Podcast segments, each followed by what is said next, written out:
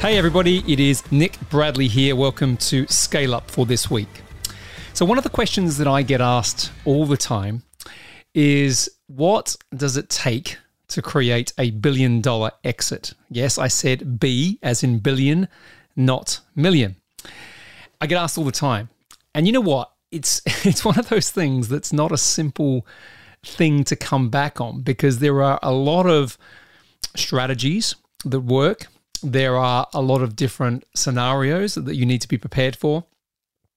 And to be frank, you've got to get timing right, which involves a bit of luck, right? You've got to get the market timing right because sometimes you can have a great idea that solves a huge problem in the world, but you're just too early or you're just a bit late.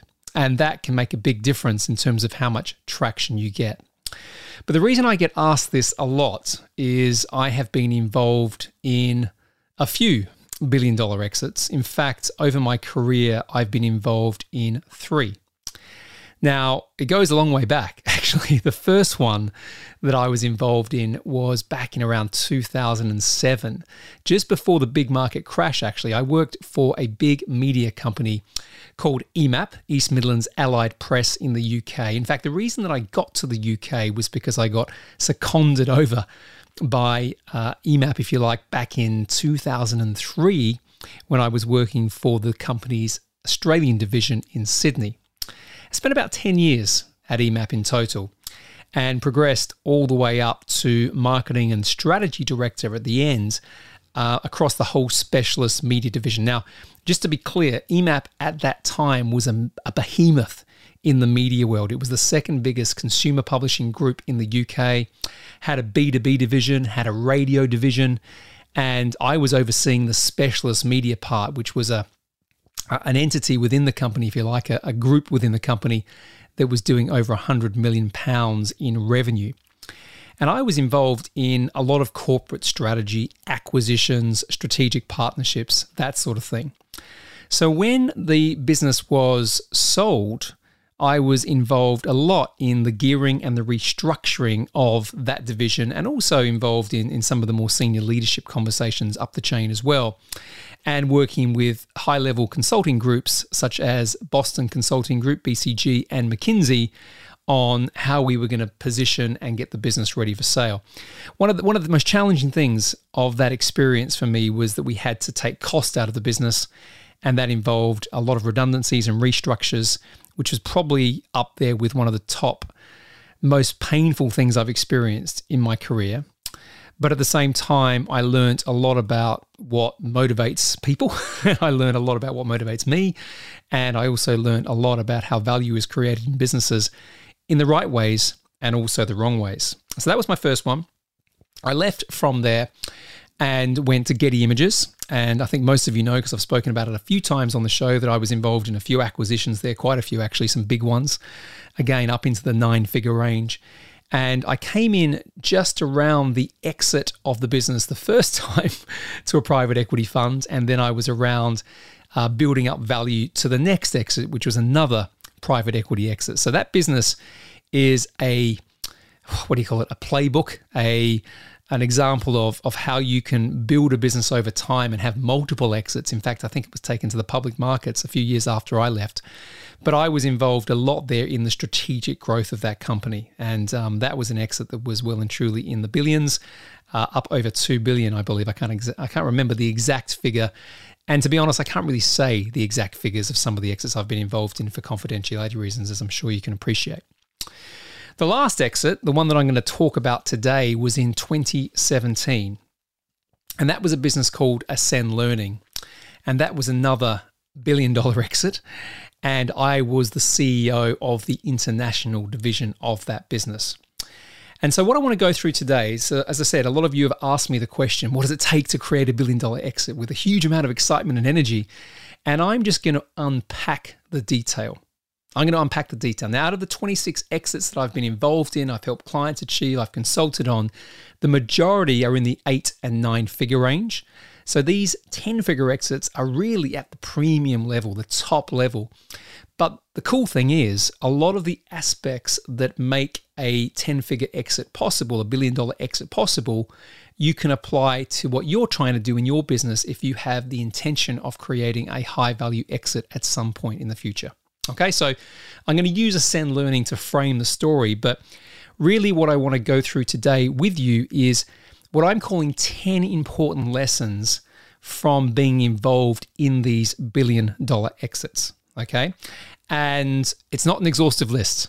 Let me let me just say that it's you know, I could have probably gone on for 50 things, 50 lessons. I could have gone right into the detail. But these are some of the, the ones that jump out that I think will also help and serve you as you're on your growth scale and exit journey. So, the first thing I want to get into is that regardless of all the media and all the hype about unicorns, now remember, a unicorn is a business that's valued at over a billion dollars. Actually, achieving a 10 figure exit is a special event. So, you might see lots of businesses out there that are valued at, you know, over a billion dollars, but that doesn't mean that they've actually exited for over a billion dollars.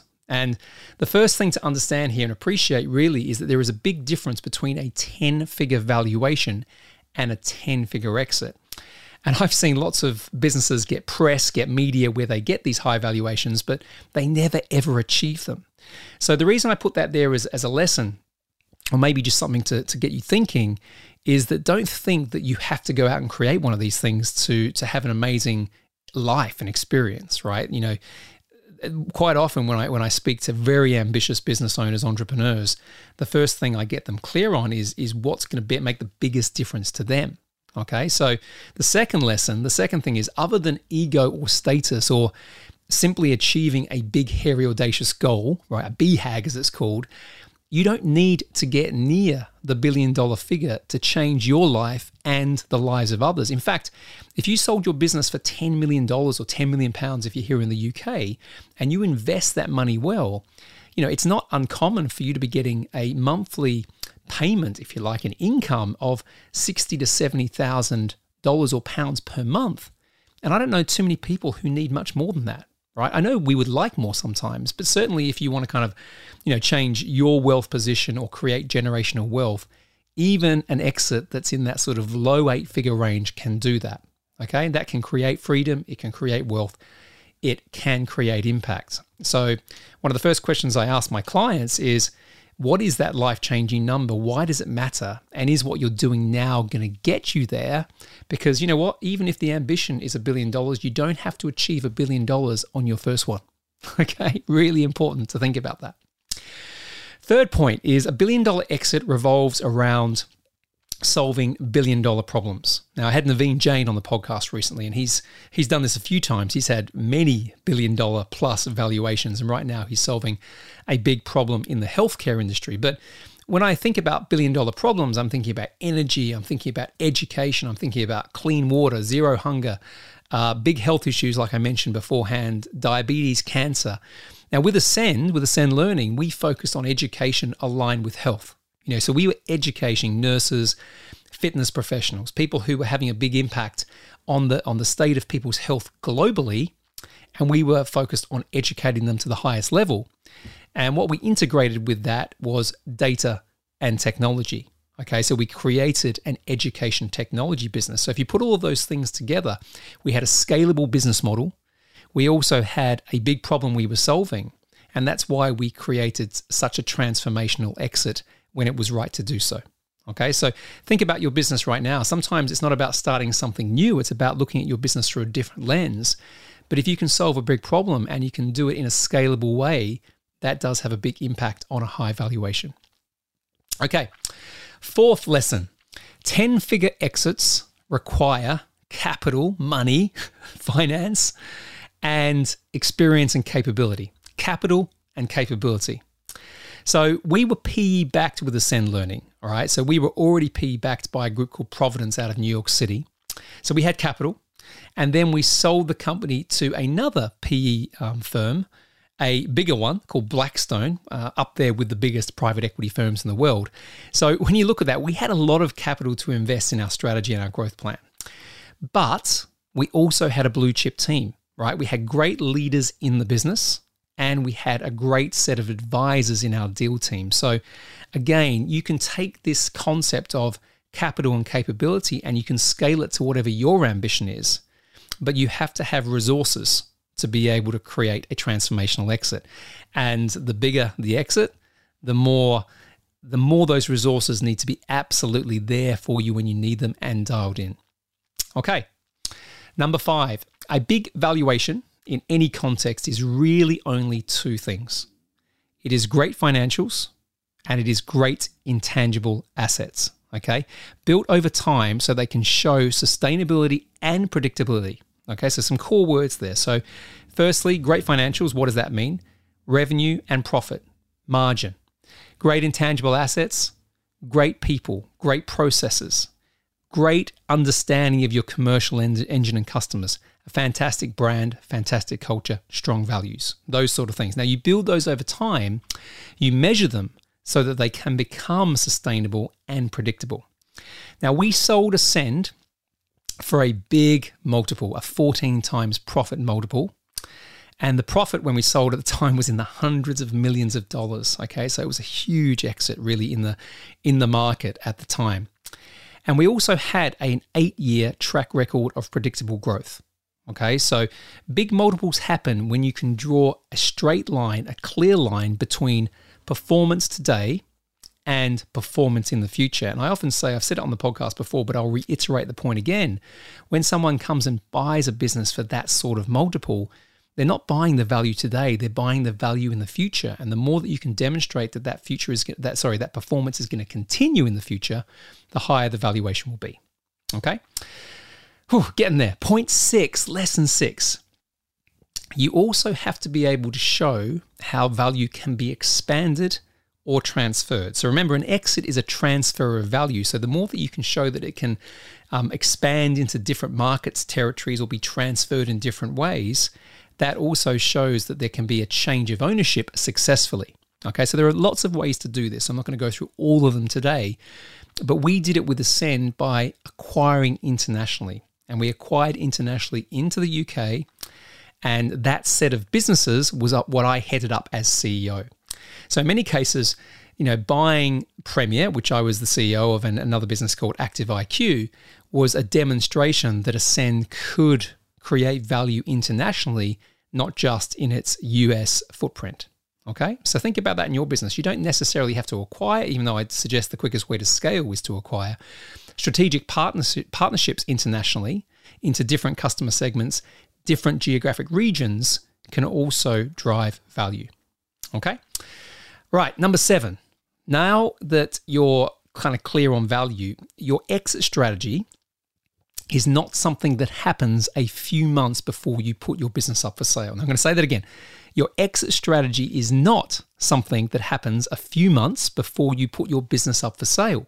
It starts about 36 months before.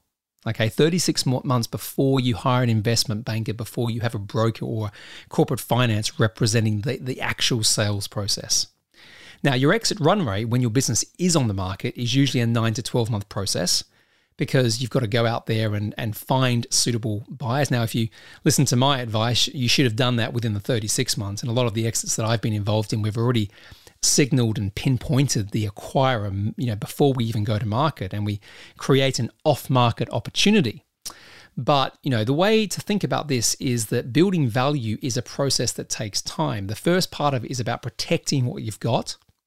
The second part of it is about scaling the areas which are going to create value, particularly that financial value. And a lot of that is about dialing in your customer acquisition, so your marketing and how you do that. The second part of that is obviously acquisitive growth, acquisitions, the stuff that is absolutely the playbook of private equity. But the key point here is don't rush an exit. Okay. You know, if you want to create a big exit, regardless if it's billion dollars or whatever, you have to plan that out. And we were talking about the exit of Ascend Learning literally years before the exit happened. We were talking about it all the time. Now, that was partly because we were in a PE environment, PE firm environment, but it's just good business practice to think about it anyway. Okay, so, you know, regardless of your ambition, eight figures, nine figures, maybe it is 10 figures, the planning process is a longer period of time than perhaps you're thinking about right now. Okay, now the clients I work with, I often say to them, you know, build your deal team months, years before you're ready to go. And in fact, a couple of the clients I'm working with now, we're positioning an exit in about three years, three to five max. we're already building the M&A lawyer capability, the finance capability, the value um, and exit strategy capability now so the decisions we make in the business to be able to increase the value over that time are the ones that are going to lead to the successful outcome. Okay? All straightforward. Maybe not, right? But as I said, the, the key line here is that the, the value that you create in your business happens a long time before you're actually for sale. Okay, number eight. Positioning is vital. How you position your business when you go to market is vital. So don't be afraid also to change things if, when you're testing the waters, the market feedback you're getting suggests that you haven't got it right. So I won't go through the specifics, but with Ascend, we did this. So we got the, the, literally the tap on the shoulder from our private equity firm, saying, "Okay, it's time time to sell. The market looks right. What you've created looks right. The numbers look right." So we went out to market. We had um, a corporate finance group from uh, Barclays representing us, but we didn't officially go to market. We went out there and just tested the water, as I said beforehand. And what we found is that we got some of the story, the narrative right, but some of it we didn't get right. And the thing that we hadn't played up enough, I think, was the data and the ability for us to be able to create things like adaptive learning and and the and sort of customized approaches to people going through the various programs. And we had to literally then step back a bit and redo our information memorandum, our teaser, all these sort of things to change that narrative so that we could align with what the market expected to see. Okay, so even though the business was the business, you know, it had the divisions, it had the customers, clients, it had the, all the stuff we were doing was the same. The way we told the story was different. And, you know, I'll go back to what I said at the very beginning. You know, a lot of these businesses that get a, a unicorn valuation, you know, a billion dollar plus valuation, it's because their narrative is really good. It's because their story is really good. A lot of them haven't actually got the value yet in the business, but people can see the pathway to that value, and that is all about positioning. Okay, we're almost there. Number nine. Understand, fully understand the difference between price and terms. Sometimes selling your business or, or accepting a lower offer is a better overall deal. Now, what do I mean by that? What is price and what is terms? So, in private equity, and I used to do this, so I know this intimately, uh, we will put an offer down and we'll quite often put an offer down which is a very very big price. And sometimes we'll put a price in front of a, an owner which is more than they expect. But remember we're looking at risk and we're looking at future value. And we make sure that we hedge our risk by making sure that the terms are favorable to us. And this is one of the key things that i say to, to business owners to founders all the time is if you don't understand how to navigate price and terms you could end up in a situation where you regret the exit of your business. And terms is literally like, you know, what's your earnout? Uh, what do you have to do to to achieve a certain amount of money paid over time? Um, can you compete and do something that you really want to do, or are you locked in for three years? Because if you do anything that looks like it's going to risk the investment that the PE firm made, then you know what? You could have to pay back the money, right? Stuff like that. Now, I'm not saying this to scare people, but you really have to understand this. And this is why the whole exit strategy, exit planning stuff happens a long time beforehand. And I, I, tend to find that I'm educating founders and business owners more than anything else. As much as I'm advising, I'm educating them on the process and the pitfalls and what to what to what to do when they get to these these points where such critical decisions need to be made. Okay. Now, again, with the Ascend Learning, we had different prices put in front of us, different offers. We, in fact, had seven offers. And then Blackstone decided to go into exclusivity, which means they put an offer in front of us that we said, yes, we want that. And it was a big offer. It was more than what our current private equity backers expected. But what was interesting over the next six months was that we had to negotiate the terms a lot. So we managed to achieve the price that was put in front of us, the offer, but the terms changed significantly over that, certainly the ones that I had visibility of seeing. So that's just an example that even in the big deals, it's important, but it's super important when you're trying to sell your company, as I said, even if it's for eight or nine figures at some point. Okay, last lesson, number 10. And you might have got a sense of this, actually, because I've been leading you to this through today's podcast. The principles that apply for a big exit, a billion dollar exit, work equally well for the small ones. Okay. So even if your ambition is eight, nine, maybe it's seven, maybe you just want to sell your business. You know, the stuff that I'm talking about here is going to work for you regardless. Okay. They're lessons that I've learned from the big ones, but I've taken some of those lessons and I've applied them to the smaller ones as well. I'll leave you with a couple of things. Now, remember, remember this super important that if your business is doing under 10 million in revenue now in the US, you have a 20% chance of selling that business. And the reason for that is that the, the value is a little bit low to be able to open up some of the bigger capital markets. Okay, private equity, when you're getting into the sort of four to five million of profit, that's when you start to really open up mid market private equity. So as you think about this episode, as I said, it may not be that your ambition is a billion dollar one, well, certainly your first one, but you need to get up to a certain amount of size and scale to make an exit possible. So these these points I've made today, these lessons are going to be useful for you. Okay, final couple of thoughts just before I finish. Make sure, no matter where you are in your business, that when you are crafting an exit strategy, that you have your next act, what you're going to do after, after you're successful, well defined. Okay, so a high value exit doesn't mean the end. And the number one reason a lot of exits don't go through is because the founder, the business owner gets cold feet because they don't know what to do next. Okay.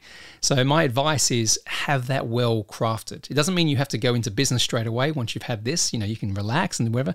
But most of the, the business owners that I've had the privilege of helping get to that point get bored. And a lot of them go off and want to do something a little bit more philanthropic, but sometimes they just want to have different interests. So make sure you have that next act, as I call it, well defined before you start the sales process. In fact, you should be planning that within that 36 month window of your exit strategy. Okay. And last piece, because I get asked this all the time. So I thought, you know what, I'll put it out there. Did I make some money from the Ascend sale, from that, you know, plus billion dollar exit? Yes, I did. I made a bit. I'm not going to give you the number. Uh, I joined the business about two years or so before the exit happened. So I wasn't there for the whole eight years where all the value was up there. So it's one of those situations that when you come into a business towards the end, you make a bit of money. Don't get me wrong, but the people who have been there from the very beginning make more. But what I'll leave you with is this it certainly wasn't the end of my story. You know, I didn't go off and just sit on a beach somewhere. And what I'm doing now here with you guys and my clients is much more rewarding and fulfilling. So that exit, it wasn't really about the money I made, it was about what it pushed me into doing, which is now helping founders, entrepreneurs, business owners create high value exitable businesses. So there you go. Hope you found that useful. I hope I've covered the answer that a lot of people have been asking me about these things. Hope I've demystified it anyway. But uh, if not, get in touch, ask some questions. Happy to help. And as I always say, be grateful, be brave, have faith, and show up. Bye for now. Hey, thank you for listening to this episode of Scale Up with Nick Bradley. If you enjoy the show just as much as I enjoy creating it for you, then I'd really appreciate you leaving a five star review wherever you listen to your podcasts. And while you're there, why not subscribe to the channel so you never miss a future episode? It really helps me, it helps the show, Plus, it makes it easier for others to access the content that I'm producing week in and week out. And finally, if you want more information about anything you heard in today's show, or to find out how you can get more help in scaling up your business and your life, click the link in the show notes now to learn about our coaching, mentoring, and mastermind programs. See you soon.